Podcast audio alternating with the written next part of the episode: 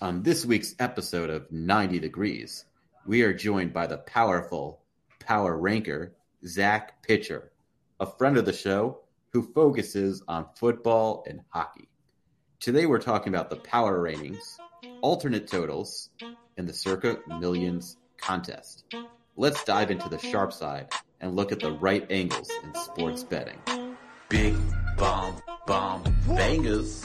Ladies and gentlemen, Bangers. Jews and Gentiles, Bangers. you are now tuned into 90 Degrees, episode 10, where we discuss the right sports betting angles. I'm your host, Kevin Davis, and today we're welcoming Zach Pitcher. You can find him on Twitter at Bad Bets for Free. Zach, what's the word? How you doing, Kevin? Happy to be here. Thanks for uh, having me on. Yeah, it's a pleasure. Uh, we met at Bed Bash, and you helped me a great deal, uh, mainly because you're big into the power ratings. And I don't know dick about hockey. You do.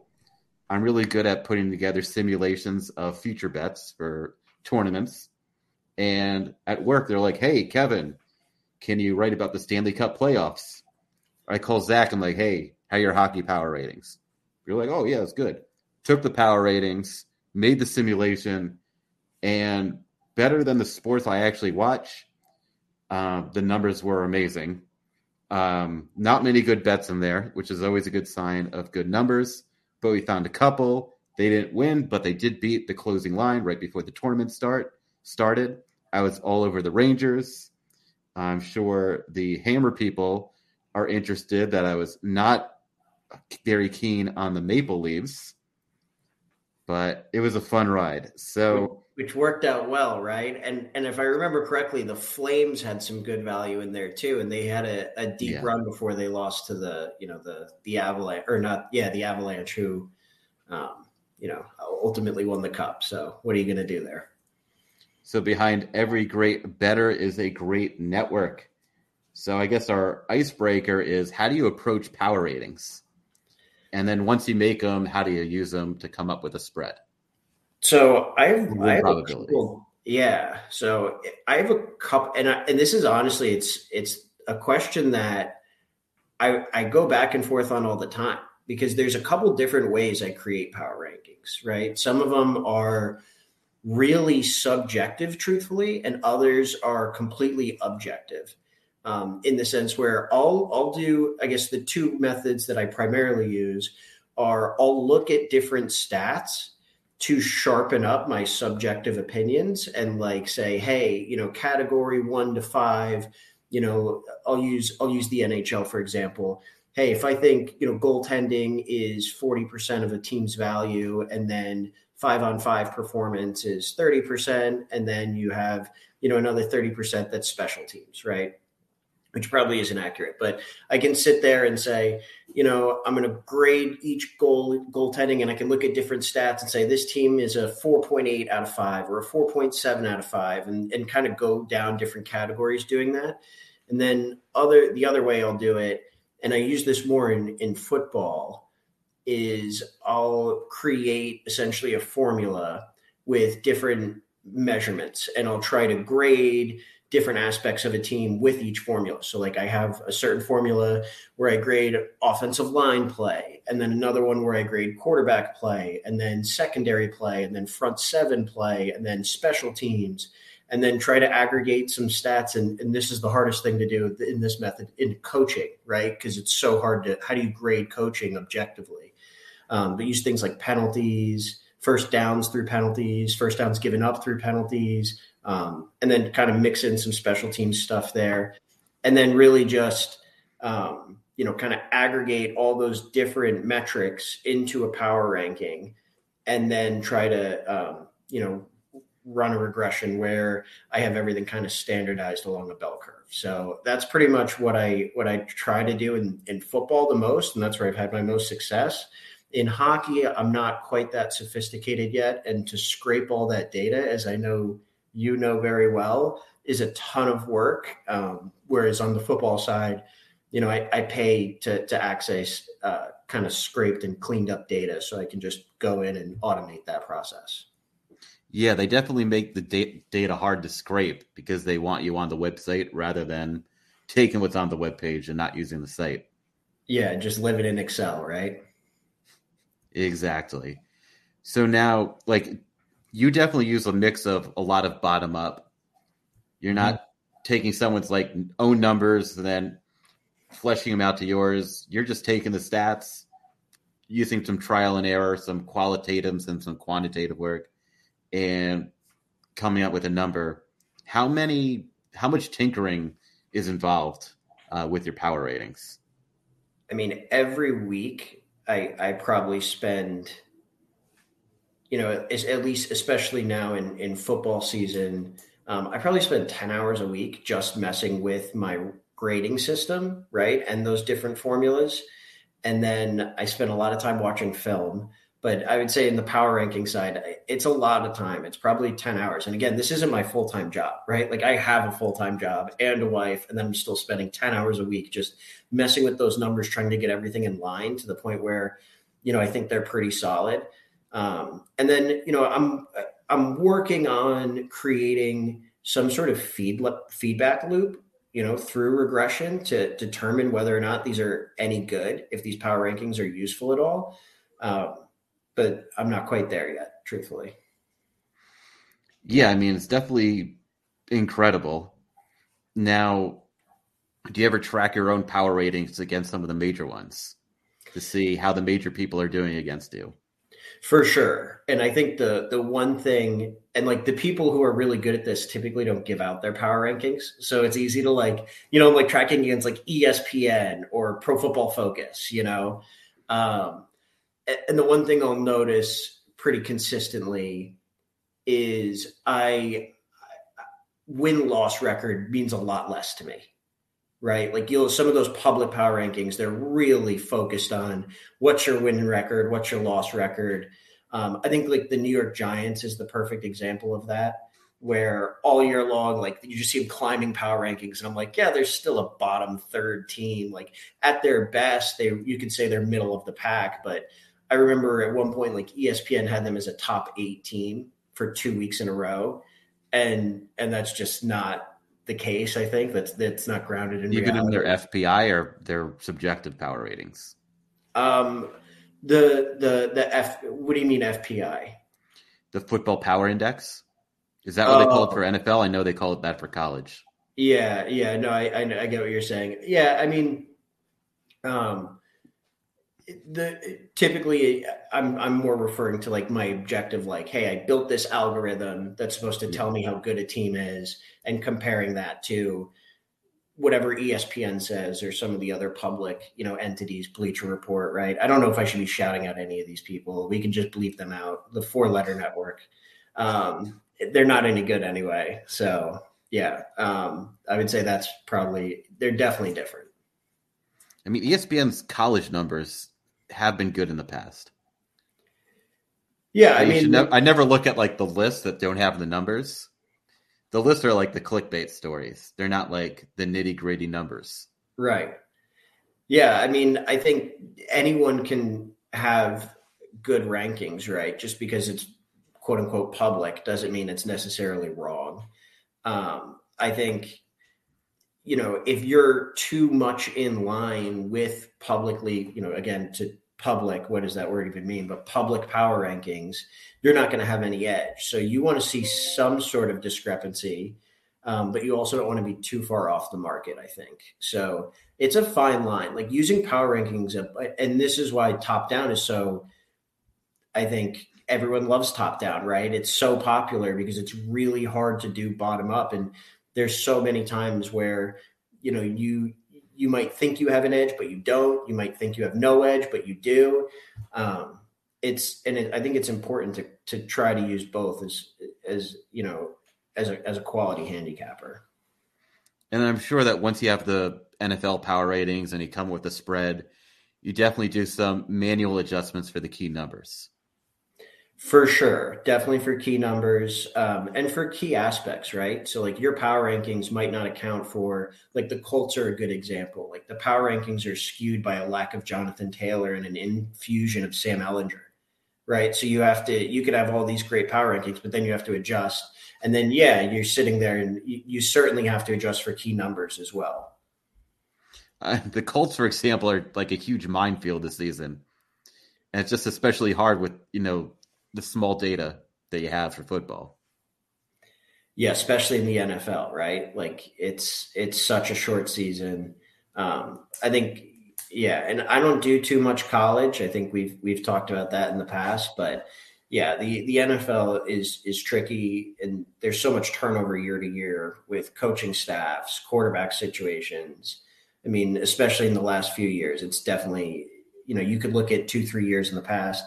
That's why I like doing the objective power rankings though because you can um, and the way you kind I, I try to like see if they're any good you know right now. And this is eventually again i'd like to refine this process but i'll take a set of power rankings and then run them through seasons three four five years ago and see which teams rank well.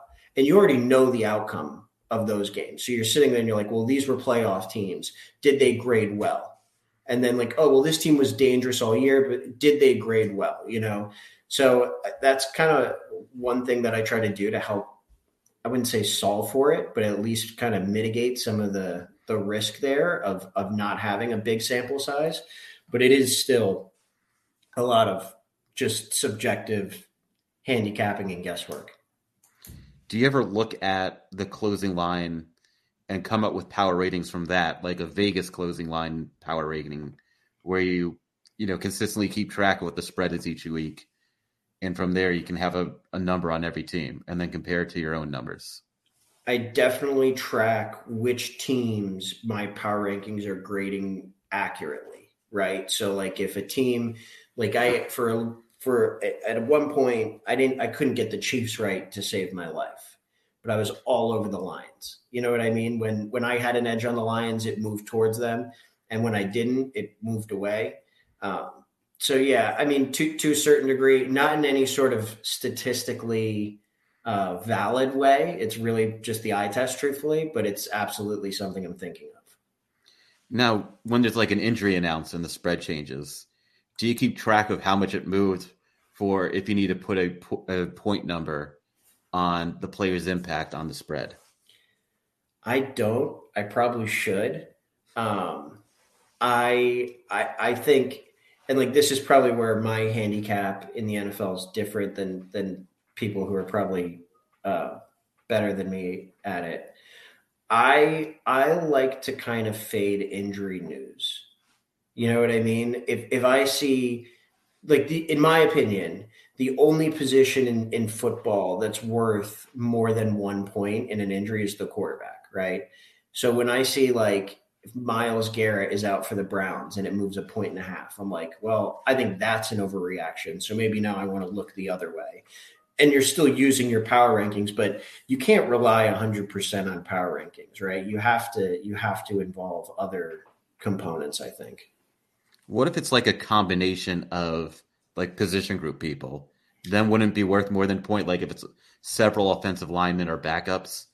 And you know yeah, that- the cluster injury discussion, right? For sure. Yeah, I think cluster injuries are are definitely a big part of um you know, just trying to figure out what to do eh, when you're looking at a game. There, it's certainly more important. Like especially if in it, that's when it come matchups come into play, right? So if you're looking at a team, let's say they're playing you know, I don't know, um, the Lions, right? And that team that the Lions are playing are missing two, three players in their front seven. Well, the Lions can run the football a little bit, right? That's that's a that's dangerous. So I don't just blindly say, "Hey, this cluster injury, now we need to downgrade it significantly." It becomes more of a conversation about, okay, is missing these players a big deal based on what the team they're playing does well?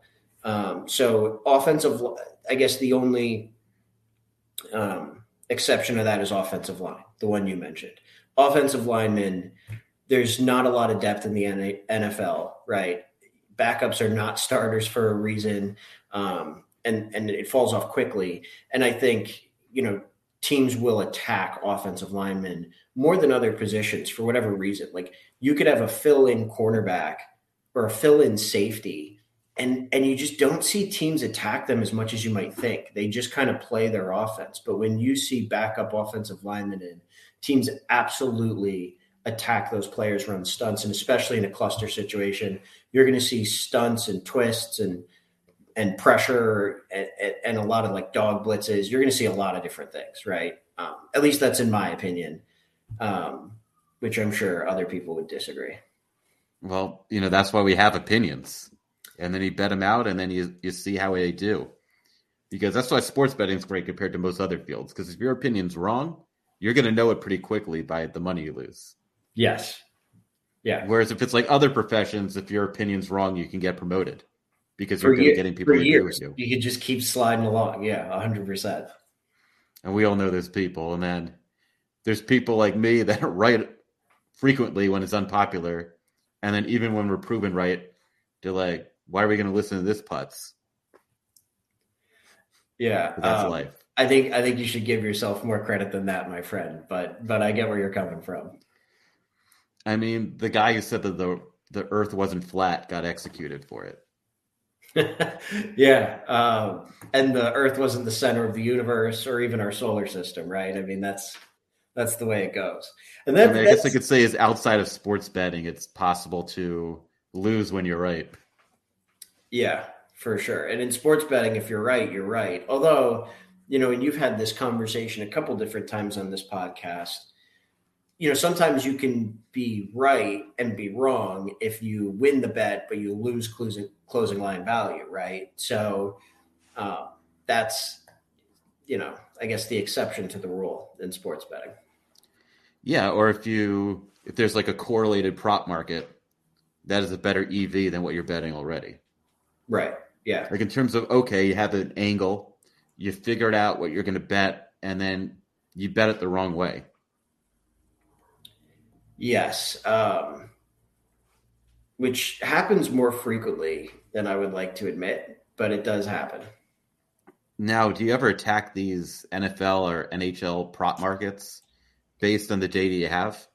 Yeah, I, I like to do a lot of alternate spreads, um, both in hockey and in the NFL. Like if I have, uh, like the and and I'm gonna probably bite. You know, we'll watch this back and laugh if this is horribly wrong.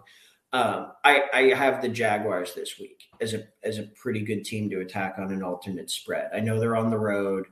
I think they're a much better team than the Lions, um, and I think that line is a little bit off. Which again, if you're top down, you would never say that. The market's always right, but I I have taken in a couple different um, circumstances like Jags minus three and a half, right? Where you move the line in the opposite way to get a big plus number. And I'll do it all the time in hockey, where if, especially on the puck line, I'll do an alternate puck line if I think the wrong team's favored. And then I'll sit there and say, okay, now instead of laying, you know, call it a plus 140, plus 135 money line, I'll take minus one and a half and I'll be getting close to plus 300. And those have been pretty good for me. Um, you know, and and and again, it's more than just power rankings. There's a lot that goes into that, but I definitely try to to use my power rankings to attack some of those alternate spreads. And then from player props, probably not as much, just because I do more more aggregated team based things. But I definitely get after the the alternate spreads. Yeah, these alternate spreads in the NFL can be kind of tricky because you know I'm finding less and less value, but I am finding more and more value on getting the juicy ones you get a minus 200 alternate spread.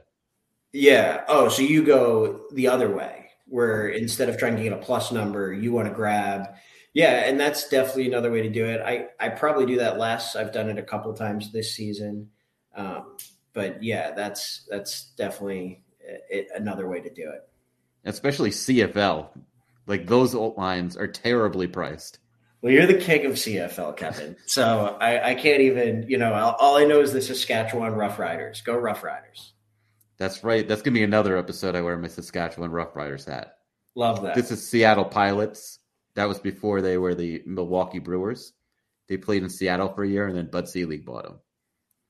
How about that? You know, I almost guessed you were wearing a Saskatchewan hat, but I was like, no, that's too easy. He wouldn't. He wouldn't do that. Yes, Saskatchewan's all about the green. Oh, okay. Um, yeah. See, I don't, I don't know. I don't even know their colors. I'm, I'm a bad guest. I got to. Uh, I should have done my Rough Riders. I mean, nobody knows CFL colors except for me and people in Western Canada. yes. Yeah. The good old people. I of, uh, mean, Alberta. Ontario, like outside of Hamilton and Ottawa, like the, the CFL popularity is pretty low. Yeah, I should know something. I had a, a he graduated where I went to school because I played Division three football, right? And he graduated like f- three or four years before I got there, but he played in the CFL for like eight years. Jason, Bull, Yeah, so- if, you know the name, My girlfriend went to the, your your uh, alma mater, yes, good old Um, Hartwick College, baby. and she's slightly older, but whenever I hang out with her college friends and I mention CFL, they're like, "Oh yeah, we've heard about it." Jason Boltis, man, yeah, he was. uh He set like every record our school ever had at quarterback, and then went and played football in, in Canada. And then he was a third stringer in Hamilton. Yes, Right. yeah, I believe that's. Hey, at least he made it. You know, if you get paid to play football, that's not a bad lifestyle. Well, maybe it is a bad lifestyle because um, you're getting injured all the time. Uh, you're not making enough money. Your career ends early. Yeah, he's probably Regardless, I'll bet on it. I'm I'm guessing, you know, he's probably selling insurance like me now. So what are you gonna do?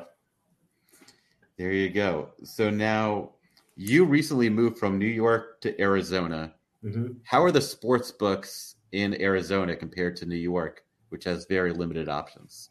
Um, it's night and day.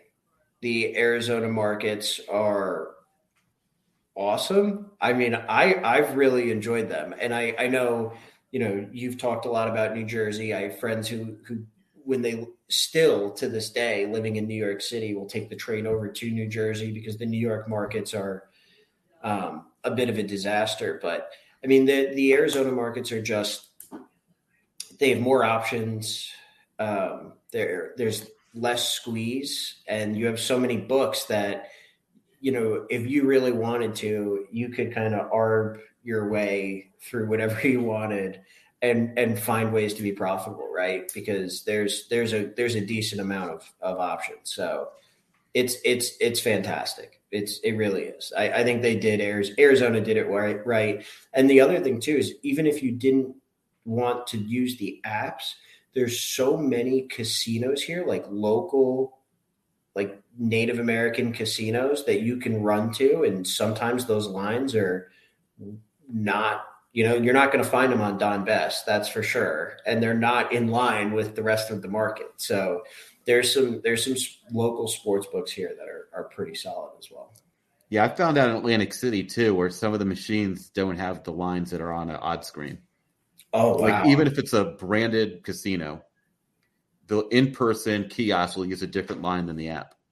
that's crazy.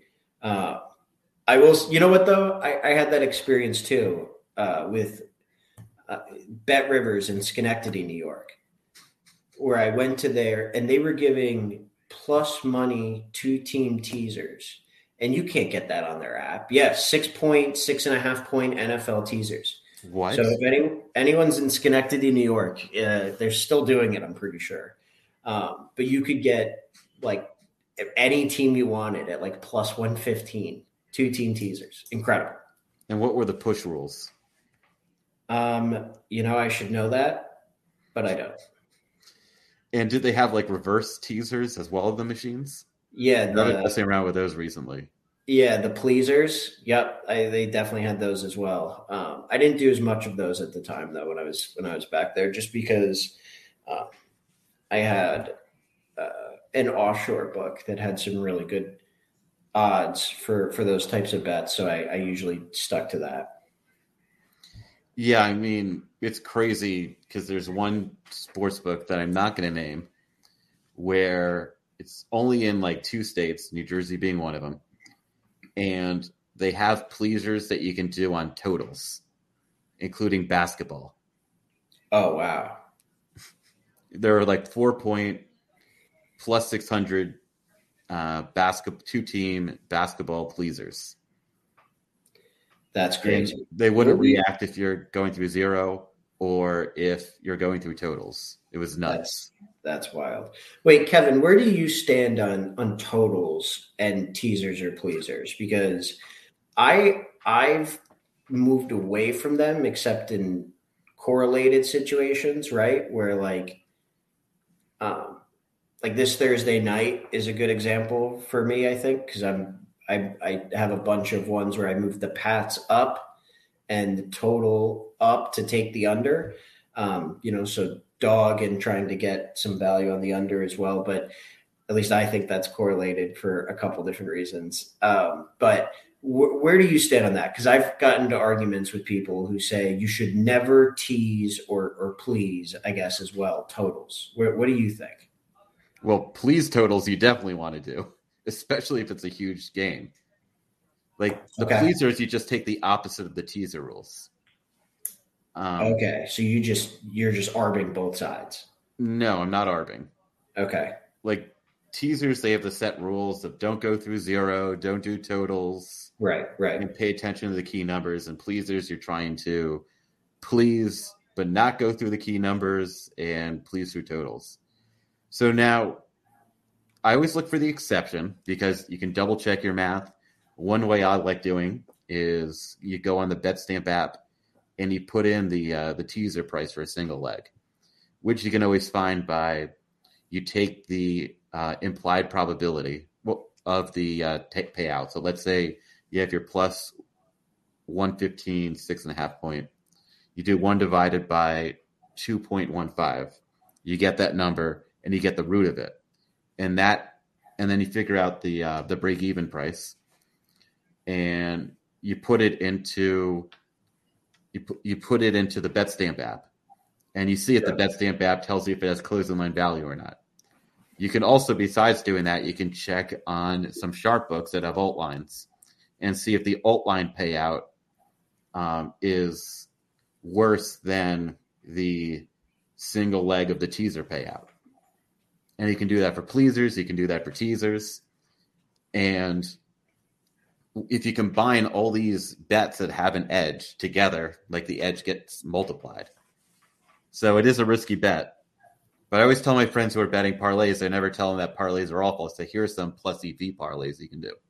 Do it this way instead. Yeah, I like that. Because I'm not going to, because they they want the thrill of having like a big bet where they put a little money down and they win a bunch.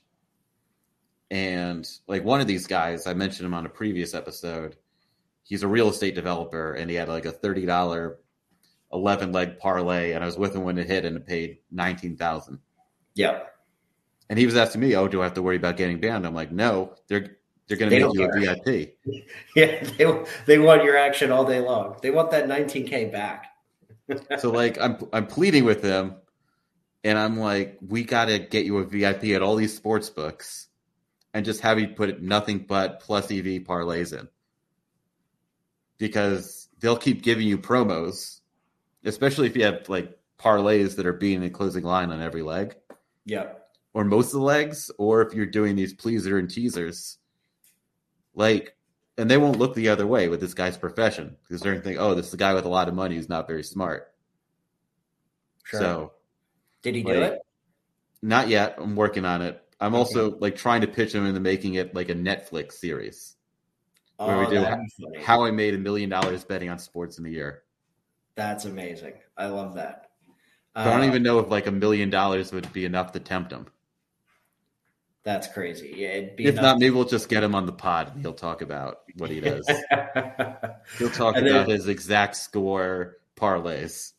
That's fantastic. And then people will have to, uh, you know, for the for the caller in or or you know people who who write in, they'll have to, you know, urge him on in the right direction to to to get out there, get some VIP money, and do the promo circus because those promo money um, bonuses, man, kind of change the game if if you can get into them in the right way.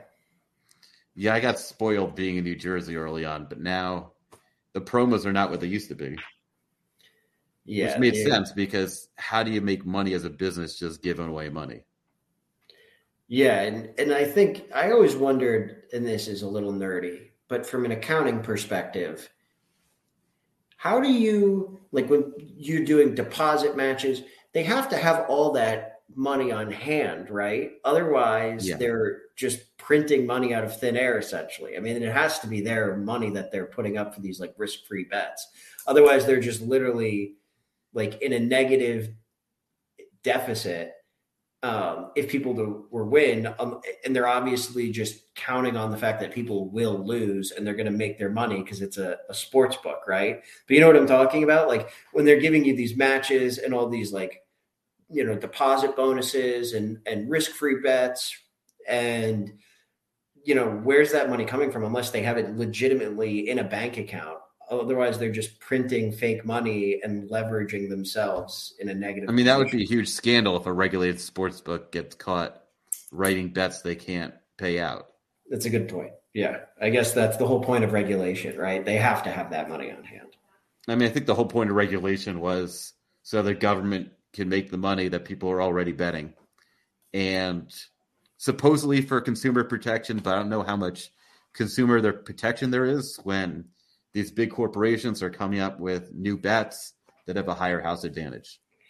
It feels like the opposite of consumer protection. Honestly, it, it feels like the only people being protected are the sports books uh, and and the advertisers. I mean, they besides the fact that everything they push. I mean, you you're on gambling Twitter. It's a cesspool these days.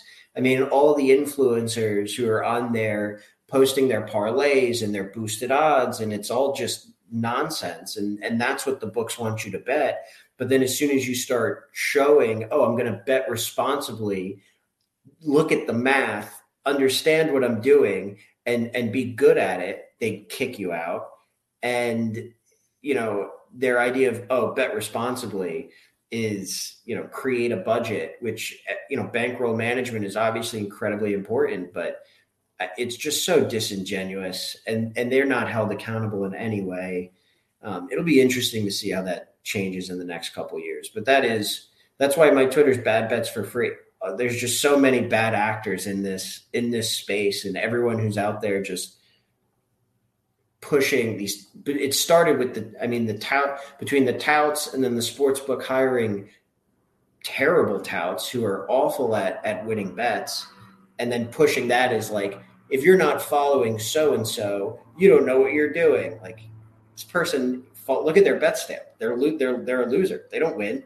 You know what I mean? It's it's a it's a tough tough uh, tough. I mean, technically, I'm working for the sports book because I work for thegameday.com. And you read my articles and you say, oh, wow, he's right. And you click the link to my favorite pick and you sign up for the book. I mean, I'm helping but the sports books get customers.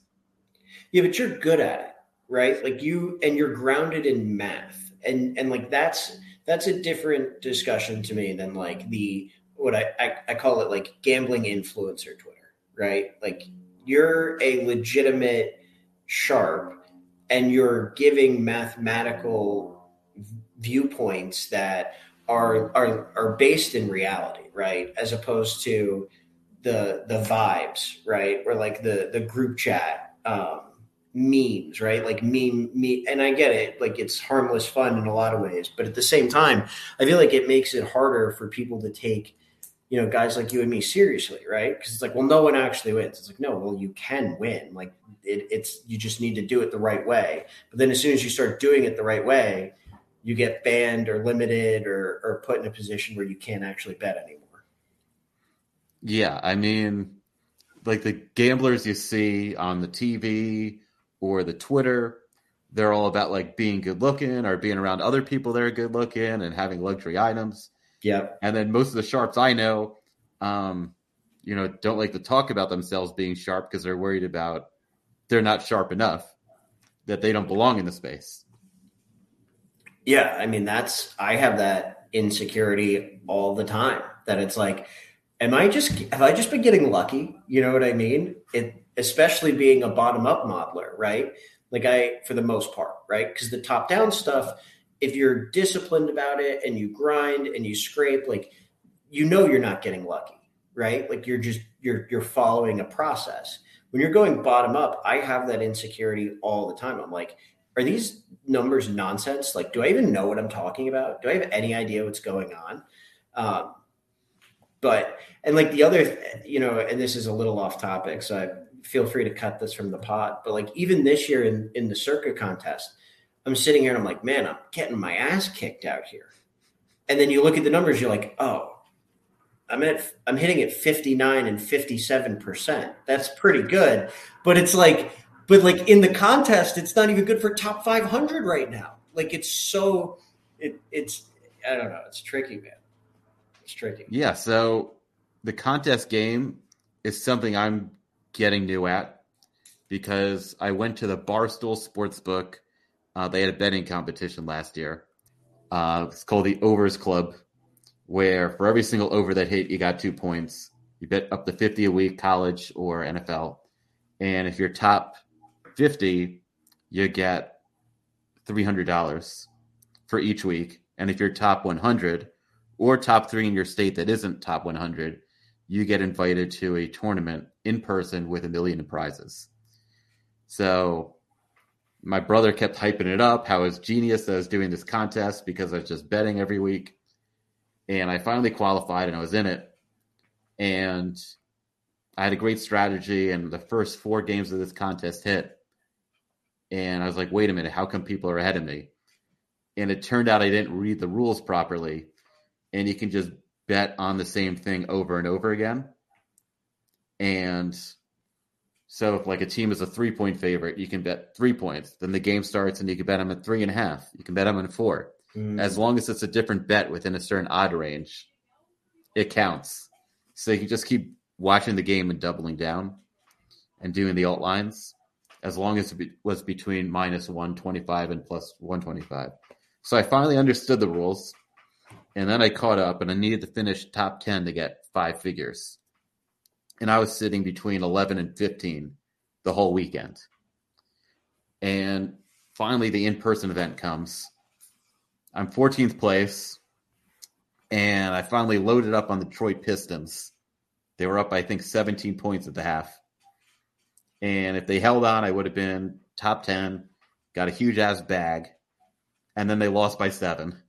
So, you know, that was awful. Now, this weekend, Barstool Sportsbook is having a regional qualifier to this year's competition.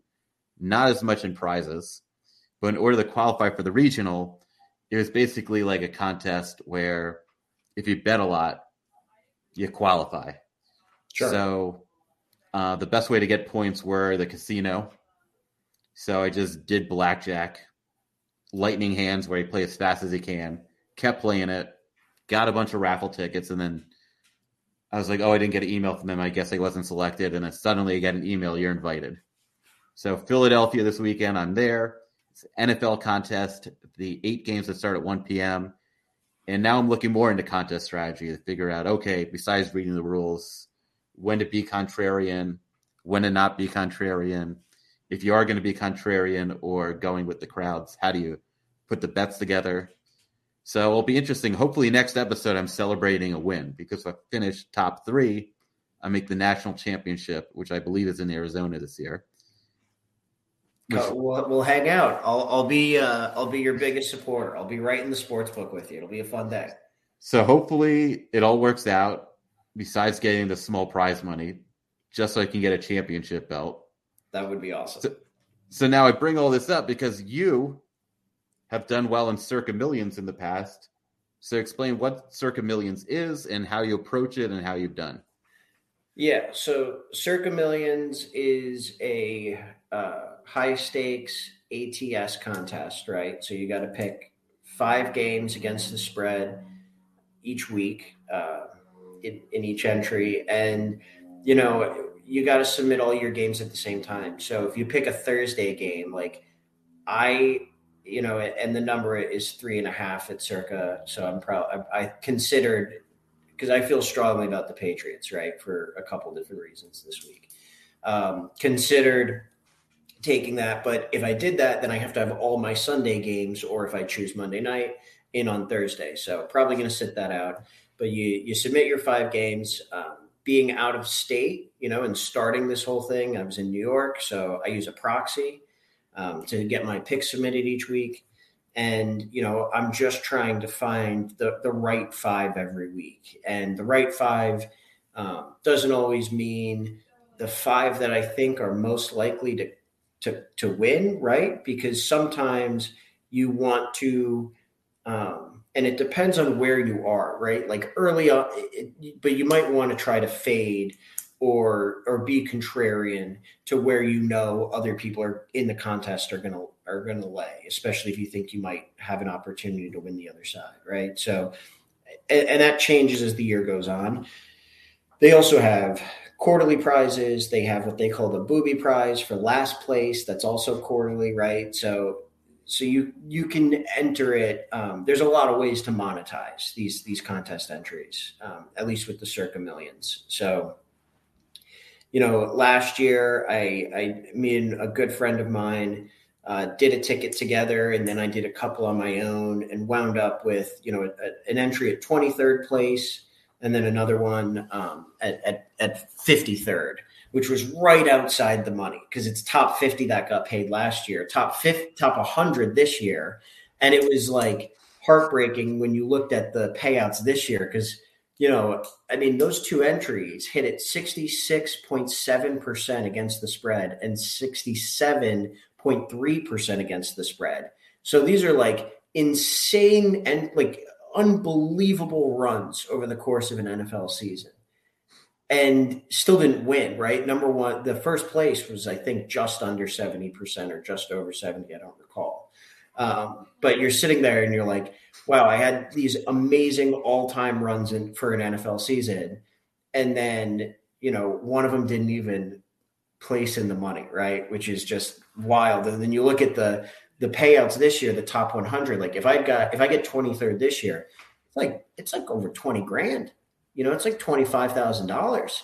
And when when I did it, it was only like seven thousand dollars, which isn't nothing. That's still wonderful and fantastic, but big delta there. So uh, yeah, I, I, mean, I try early on in the season just to pick my best five, um, and that's where the power rankings are maybe a little less useful because you don't have any data on this season, you know, and and like a one game, two game, three game, the first quarter is typically the the hardest for me. Um, I've I've had a real good third quarter here. I was in the running until last week. I had a three and two on on my top entry, um, but I was in the running for the quarterly prize for the third quarter because uh, out of you know the the 15 total points, I had like 13 and a half, right? So I was really starting to heat up, and then I had a three and two, and that pretty much pulls me out of the opportunity for that. But like the quarterly prize, first place for the quarterly is 150 grand. You know what I mean? So if you get hot for one quarter, which is you know five weeks of play, I think in in this one they break it up because it's not even um, over the course of 18 weeks, right? You can't. There's no quarter that's whole. Um, you could make a lot of money in these and you know when the entry is only a thousand dollars only a thousand dollars you know it's almost like playing uh, a parlay card like a, a, a, high you know a high value parlay where like you can put in a little to win a ton but then you're still just picking individual games and getting rewarded for each game that you pick.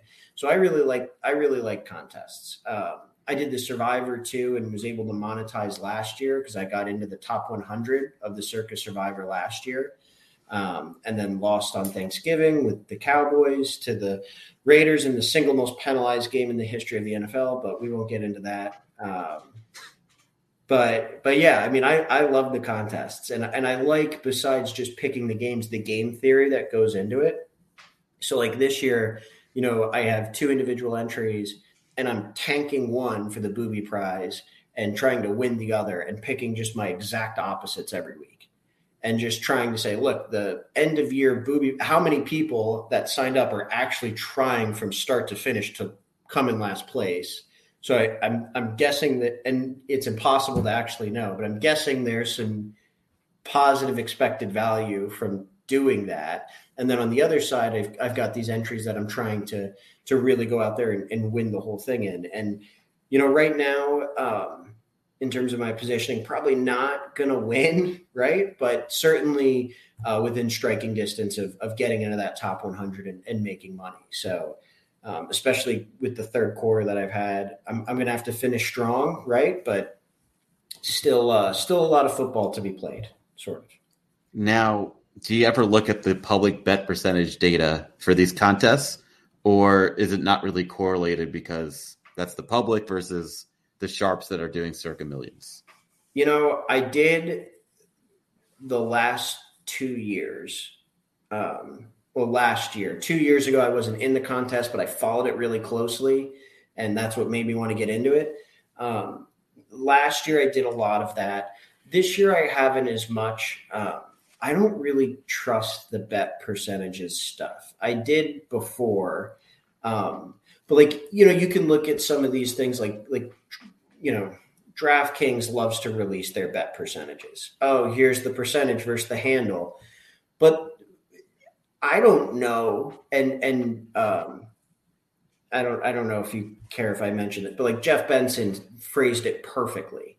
And I actually asked Bill Adee one time when I met him uh, before Bet Bash and was like, "Hey," because they have this up on the VSiN page where it's like, "Oh, your percentages," and I was like how how do like is that for the new number? What happens when a number moves? Like does the percent mm. like is it lot? Like what does this even mean right? Because oh it can be you know 40% of bets but 80% of money. But that was you know two and a half points ago on the spread right? Like how do i know um, what it just i don't really trust it i don't think there's a an un, at least for me i don't understand the numbers enough behind it to to use those um, I will say though, I spend a lot of time trying to figure out what the top five consensus picks in the contest are going to be because I do not want to be on those picks at all.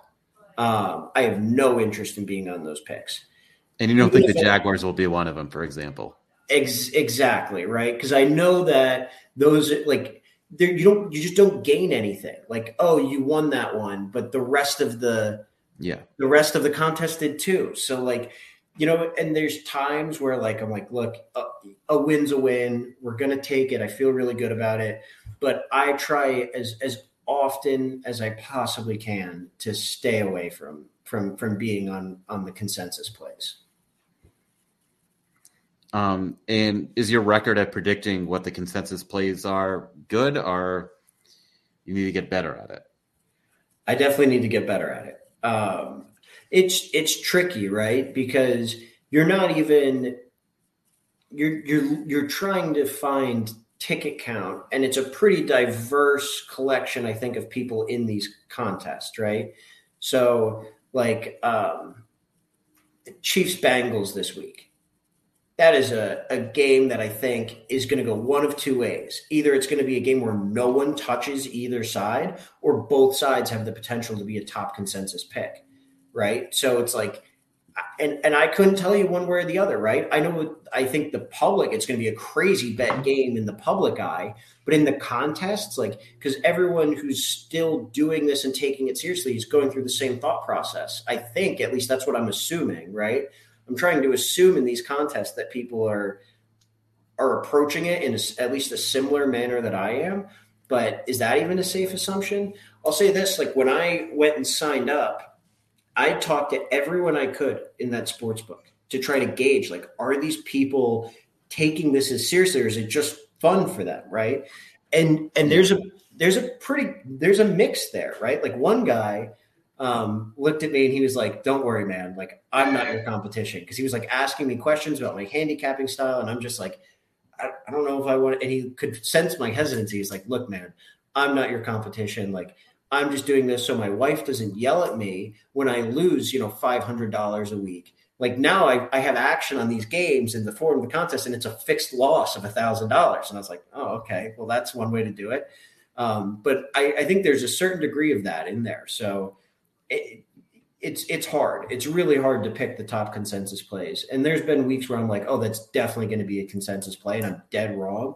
And there's ones where like, I don't think anyone's going to play this, and then everyone's on it. So it's hard to do. It, it, it really is. It, I think it's a lot easier to guess what the public's going to be on outside of a contest than in a contest. Yeah, and it gets especially difficult when you get a big field. You have to take more risks than if it's a smaller field. Oh, for sure. For sure. There was a couple times early in the season where you're like, oh, I know, I'm pretty sure this is going to be a consensus. So let's take the opposite. You know, um, and sometimes that pays off, sometimes it doesn't. But I've I've done that a couple times this year. It hasn't really paid off this year. If it had, I'd, I'd be in a much better position. But uh, you know that that is the world of of sports betting. So now tell us about this Sharps toolbox you're developing for people to come up with their own power ratings. Yeah, so so Sharps Toolbox, and it's it it's live now. It's completely free. Anyone who wants to jump on it can. Um, there's still some there's some there's a lot of things we want to do with it as as we continue down the road though. But we essentially created a platform where you can play around with any NFL statistic you want, right? And right now it's just team data. We have player data, which we're working on, so that you can play around with maybe for daily fantasy sports or player props or whatever you're looking to do. But it's a it's a power ranking tool. So it, the vision in the future is you could go in and grade quarterbacks, running backs, wide receivers for whatever you might want to do. Right now, though, you have access to just about every stat you could possibly imagine in in the NFL, and then you can combine them in any ways you want. Um, you know, I, I do a lot of per play stuff in my power power rankings. So, like, I'll have you can like uh, for example, like you can have first downs by passing and first downs by rushing for a team, and then I'll add those together and divide it by total offensive plays. And now I have first downs per play right? So I'm messing around creating my own stats and then I can graph them and chart them. So, like, if I have an individual matchup, I can go in and say, all right, here are the 15 stats that matter to me. Here's my power rankings that I've created. Let me graph these things out. Let me chart them out. And then let me, you know, kind of try to create a spread based off of them, right? Um, and there's again we're missing so many different things. We we want to be able to put in like a game handicapping component where once you've created your power rankings and your like neutral field spread then you can go in and say okay i want to create these different categories and put in numbers and say okay i want to give the dolphins a, a point and a half or a two point home field advantage. But you know, two is out. So then I'm going to go minus two and a half on, on injury report, you know, and kind of create these out so you can mesh together, you know, objective power rankings with subjective handicapping and create your own spreads. And that's the idea behind the tool. And then, you know, we're also building in, we call it the, the tool sharpener, where you can create your own metrics, create your own power rankings, and then run a regression to see if they're any good because that's the other thing right now. You can create whatever you want, um, but are they any good? So that's where, and I kind of talked about this earlier. You know, what I'll do is create a power ranking and then look back historically and say, okay, well, let me run this these you know formulas through 2020 or 2019 data, and then the teams that are kicked out. I'm like, okay, this is pretty good. I know these were playoff teams; they grade really well with this power ranking. So I can say I think this might be pretty decent, right? And that happened three years out of the last four, right? So I say, okay, I like these power rankings. I think they're pretty good. And then, you know, you want to look, did the power rankings correlate to covering, which is the the key component, right? So um, that's really what it is. It's a it's very much in progress, but you know we've we've had conversations with a couple different um, you know really well established companies and through things like Bet Bash you know i've gotten to to meet people who have given some really good feedback on it and kind of given us some direction about like okay well where where can we bring this? Because right now i think it's in a weird space because the sports gambling spectrum and i call it a spectrum right? Because everyone starts off as a casual and then they either you know kind of make bets and then they either want to get better and get sharper and figure out ways to win or they stay a casual right but then once you get want to get better do you take that step to get better and right now it kind of the toolbox kind of exists in that i want to get better but we need to take the steps to get better and we're trying to create a tool that will help people do that um, who want to take that bottom up approach. And again, that's a smaller sample size than most things because I think you know the popularity of top down um, is is is obviously growing at a really rapid rate.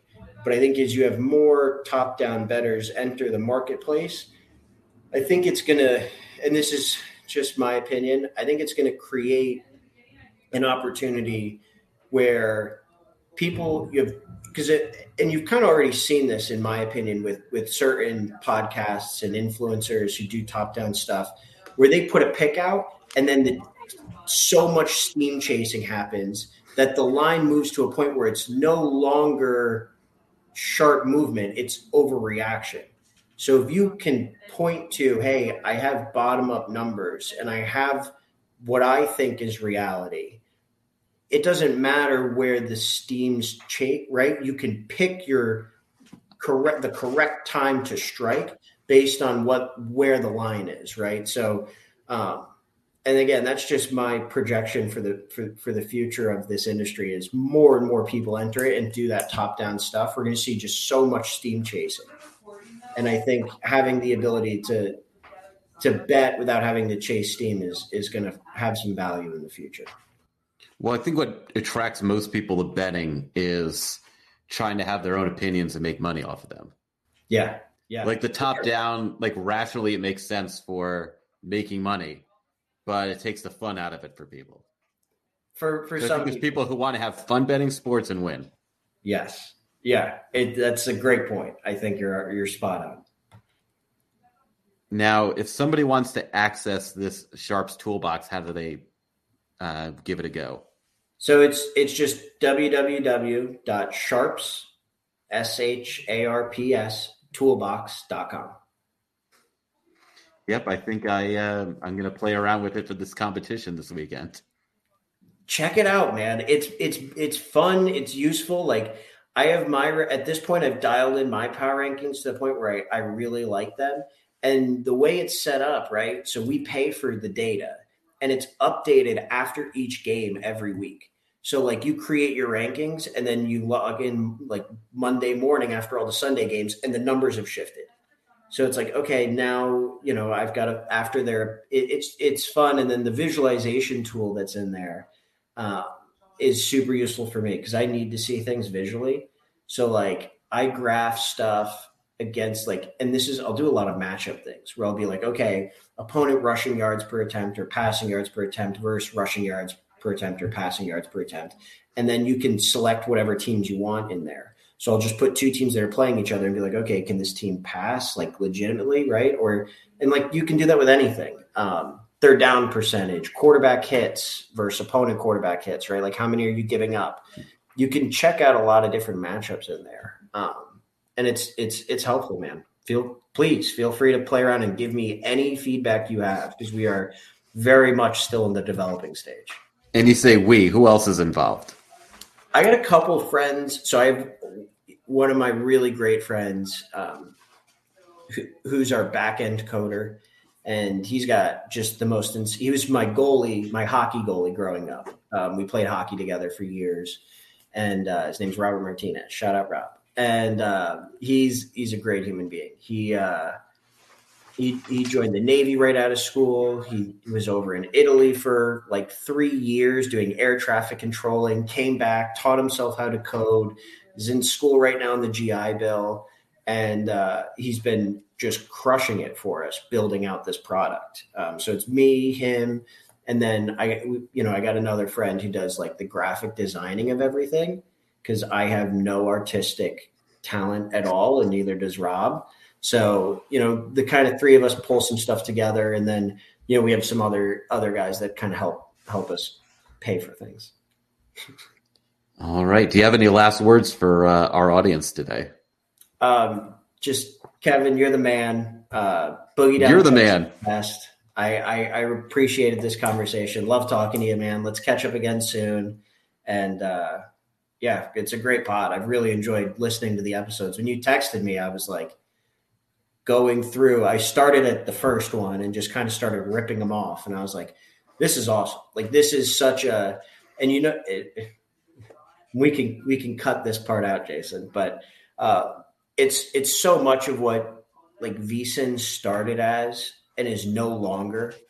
Do you know what I mean? Where like it's just genuine bet discussion and like bet theory, and it's all about like this is this is how I got really into it, right? Because when I heard people talk about betting from this type of a perspective, I was like, oh my god, this is so like analytical. And i was an econ major so i was like it's just like a it's a market. This is awesome. I want to get into this.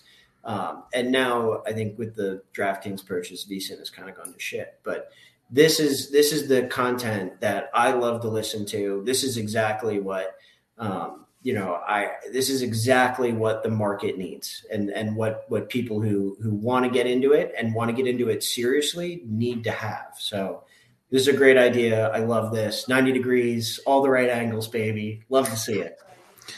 Yeah, I mean, I really appreciate those compliments. I also appreciate the people hitting up my DMs that I don't even know to say nice things. I mean, if you want to shit talk the podcast, you can also DM me as long as it's constructive. if it's Kevin Davis, you're ugly as fuck. I mean, I'm not going to respond. Yeah. But if it's like, you know what, I like the podcast, but I don't really like what you do with this, you know, then I'll listen. Um, because you know any sort of gambler or advantage player of any sort needs to hear everything, needs to consider everything, need to figure out when they're wrong if they're making the same mistakes because they don't want to lose money because they're making the same mistakes. Um, I certainly consider myself the little brother. Uh, this podcast, the little brother of Circles Off and um, Spanky's Be Better Betters. Yeah. Because uh, I hear that, I'm like, okay, it's really changing how I think. So I'm like, the next generation of podcasts per se, but without those podcasts, there wouldn't be a 90 degrees. And now I'm on the Circles Off YouTube channel. So there you go. Well, you're, you're the first one on video. So yeah, how about I mean, that? Look at us. You're the pioneer. You really should have thought that through better. If if people have to sit through and, and look at me for a whole hour, they they might they might click out and just listen to it on Spotify. I mean, if you look, there's a video done by the game day. Um, sports betting shark versus Playboy model. It's me versus yeah. a Playboy model, models versus models, models versus models. she just talks about her own modeling and picks baseball games, and I pick models. I pick baseball games based on my own baseball statistical model. And she's like, "Uh, what? Who plays there? What's going on?" I use tarot cards to make my picks. I think at one point she asked, "What sport is this?" but you know, it gets That's shows really about funny. variance. It shows about variance because she actually won. Yeah, yeah. Well, baseball especially, right? You need a big sample size. So that I forgot how many views it's out on YouTube right now, but I think it's at twenty two thousand views. That's awesome. Because uh, obviously the game day has a lot of cachet. Yeah. Uh, maybe someday this will have twenty thousand views. We'll see uh, fingers crossed, man. I mean, if you keep doing what you're doing, you're gonna get you're gonna get a lot of attention quickly. I think because I know Zach. I think I need a Lambo in the background the next time. Yeah, a Lambo, and and maybe I'll undo a button or something. I don't know. No, if I do an undo it button, it's got to be like a Gucci shirt. Yeah, it's got to be a pair of aviators. Yeah, hundred percent, hundred percent. Maybe one of the future episodes will be like a parody of all of the touts just have a big cigar in your mouth the whole time. What if we go to the aquarium and we have whales in the background? That would be amazing. And like jellyfish, but we need to get the lights correct where they're glowing in the dark. Well, on that note, great podcast. And check us out in the future because we have more great content coming. You're the best, Kevin. Thank you, man. Big bomb, bomb, bangers, boogie down, bangers big bangers, bangers, bomb, boogie down, pit.